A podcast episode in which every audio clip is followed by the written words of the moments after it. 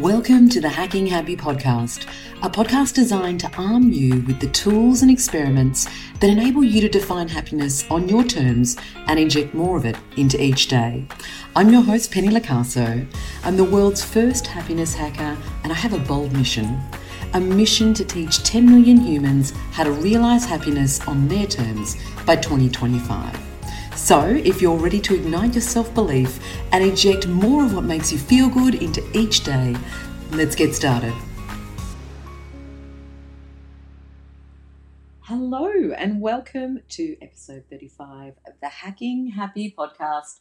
I'm so excited to be here, and I'm so excited to share today's particular podcast because it was a bit of a flow moment for me. It was something that kind of just came out of those moments of magic. So let me explain. Let me explain where I'm going. This podcast is a collision of three stories where those three stories created one of those magical creative moments in my mind where ideas flow and you go, oh my God, the dots connect. This makes sense. so I'm hoping it makes sense to you because it sure made sense to me. So let me walk you through kind of the, the three dots that connected to inspire this week's podcast. So the first one, and I've spoken about it a lot, and uh, that's because obviously it means something to me, but I did my yoga teacher training, and whilst I was doing it, I connected with three other women during the program. Look, the, all everyone that was on the program was amazing, and I've made so many friends out of it. But there was a small group of three other women and myself who really hit it off. And so these were what I call my YTT girlfriends. And during the program, we got talking a lot. Three of us were mums, and one was a school teacher. And we were talking a lot about the investment that we had made in ourselves in undertaking the training. And it was really interesting to hear the stories of the other women because, um, especially for the two others that had children and had spent many years invested in their kids uh, as stay at home mums. You know, this investment in yoga teacher training was massive. It was the biggest investment most of us had made in a passion and in ourselves in a really long time. And I thought this was interesting because it just showed that each and every one of us who were part of this experience had made a clear decision to say hell yes a huge hell yes to us by making the investment. So that was kind of the first story.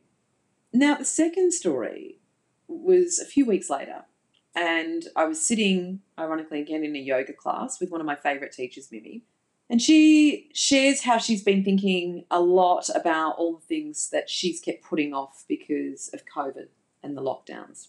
And she shared some words of inspiration from her observations of herself during this time and she said, I realized just this week that it's time to acknowledge the fact that we cannot let uncertainty stop us. She said, Don't, don't let uncertainty stop you. Now, these two moments, the one in my class and the one with my yoga teacher training friends, connected for me because they reminded me of a comment, oh gosh, probably a month or so earlier than both of these stories occurring. And it was made by an amazing woman I met who had gone through some pretty heavy health issues to the point where she didn't know at one point whether she'd still be here.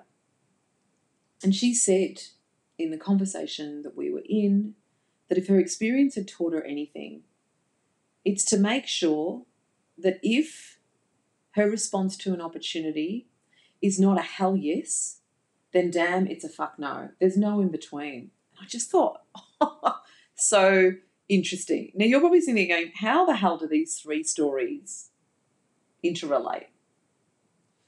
Ah, the inner workings of my brain. The neural dots connecting between these three stories made me wonder how many times have I actually said hell yes to life in the last 12 months? It made me wonder what have I actually said hell yes to? And if I look into that list of the things that I've said hell yes to, what does that tell me about me at this point in time? And then I took it a step further. And look, you can see how my, my brain works, and we're all different, but this is how my brain processes ideas because I was like, okay, if I look at what I've said hell yes to, if I look at what that tells me about where I'm at now, what if I then went and created a hell yes checklist? A checklist that I could actually use to determine how I assessed opportunities when they presented, the decisions that I made. I thought, this is going to be an interesting little experiment. And, you know, again, if you're new to this podcast, if there's one thing you will learn about me, I am a huge fan of imperfect experimentation, trying new things within the service of growing myself, of enabling others to grow, and trying to, I suppose, build my mental wealth, enable others to do the same, and also just see, see where it takes me. So I encourage you, if you haven't listened before, to take, I suppose, take take that with you in terms of this idea of imperfect experimentation. I've done a number of podcasts on it. You may want to go back and check the archives.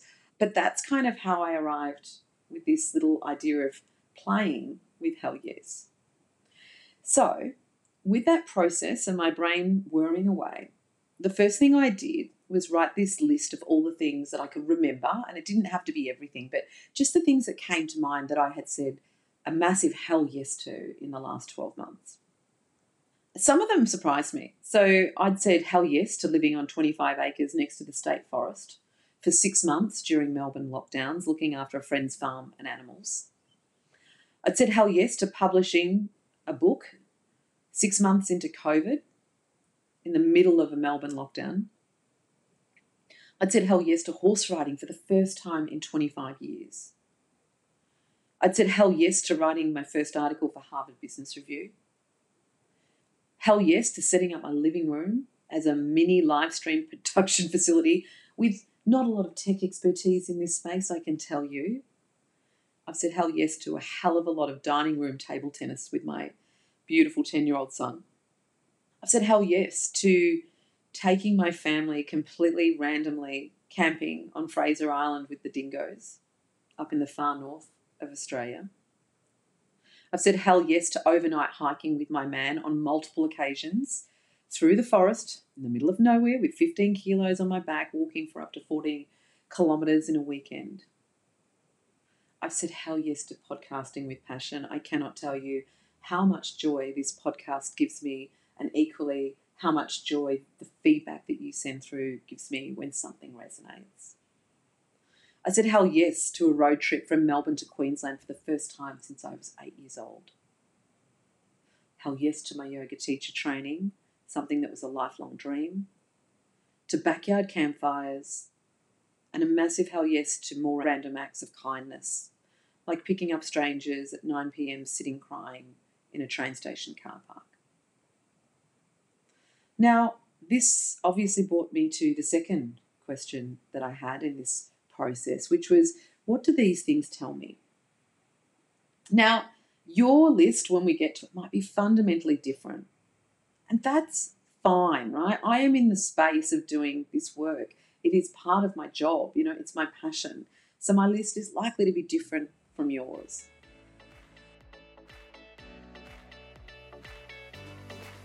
Hey, I thought I might just press pause briefly and ask you a question. Are you a leader with a deep seated passion for developing adaptable people who thrive both in and out of work? But do you have a team that is busy, burnt out, and overwhelmed by uncertainty? If the answer is a massive hell to the yes, why not bring a little hacking happy into your workplace? Check out my new range of keynotes and programs that can help you amplify the potential and, most importantly, the happiness of your people. Go to hackinghappy.co to find out more. And now, back to the podcast. But what this list tells me is that tells me what I prioritize in my life. And it also tells me whether what I'm prioritizing is in alignment with the life I want to live. And I guarantee you, your list will pretty much tell you something similar. It will show you what you're prioritizing in your life and whether it is in alignment with who you want to be and how you want to show up. And that's why this is so insightful as an exercise. Now, the other thing that this list has shown me is that it has also drawn out the hidden gift of COVID life. My old travel schedule would never have allowed me to commit to eight weeks of yoga teacher training consecutively, or move my family to a farm, or have two days to drive up to Queensland. They tell me that that point I just made is actually an excuse. Because I always had the time. COVID slowing me down showed me the point of making the time. And I wonder what it might show you. Which brings me to the third point in this process that we're working through. The point of creating a Hell Yes checklist that I can use to inform the decisions I make and how I assess opportunities. So, after my brain worked me through connecting the stories of how our Hell Yes decisions shape our lives, I thought, what would happen if I created this list? And that's exactly what I did. I sat down one Friday afternoon, again staring out my bedroom window, which I do quite often daydreaming because I'm a big fan of daydreaming. It's where some of the best ideas come from. And I thought, where will I find the answers to what should go on this hell yes list, this checklist that I want? Now, I recently revamped my vision for where I want to directionally take my life and my work over the next few years. And I thought that might be a good place to take a look and see whether there was anything in there that helped me design my hell yes checklist. And when I pulled it out, there staring back at me was the list. Here's what I pulled out of my vision to actually create my hell yes checklist. So, when an opportunity presents itself, when I'm making a decision, these are the questions I ask myself. And I share them because I'm going to hopefully not only inspire, but also encourage you to play with this process for yourself. So, when an opportunity lands on my desk, does it empower people to navigate uncertainty with intention? Does it move us a step closer to a systemic shift in how we approach and enable the building of mental wealth, not only here in Australia, but equally in the rest of the world? Will this opportunity influence the visibility of the work that I do to governments, media, corporations, and educators? Not because I want to be visible for the sake of being visible, because that visibility will help me reach more people and positively impact more lives. Does the opportunity elevate my practice or teaching of yoga? Will the collaboration partners energize and challenge me to be the best version of me? Does this opportunity enable healthier, happier, and kinder living? Will this make a meaningful difference in the world in some small way? That is what my Hell Yes checklist now looks like. Now, here's the thing not every opportunity needs to tick every single box. My kind of rule of thumb is it's got to tick the majority of boxes. Not everything's going to include yoga. Not everything is going to include a collaboration partner. So, you know, you kind of, it's a guide. It's, we're using it as a compass, yeah, like a navigation tool to help us make better decisions that are in alignment with the person that we want to be in this world. I cannot tell you how good it felt to write this checklist, to print it out and stick it on my desk. Every day as I work now, I use it as a reminder, a reminder of what matters to me, a reminder to keep myself in check around how I want to show up.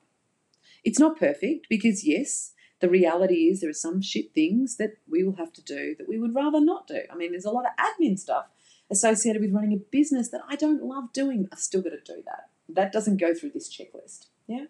This checklist, as I said, is a compass.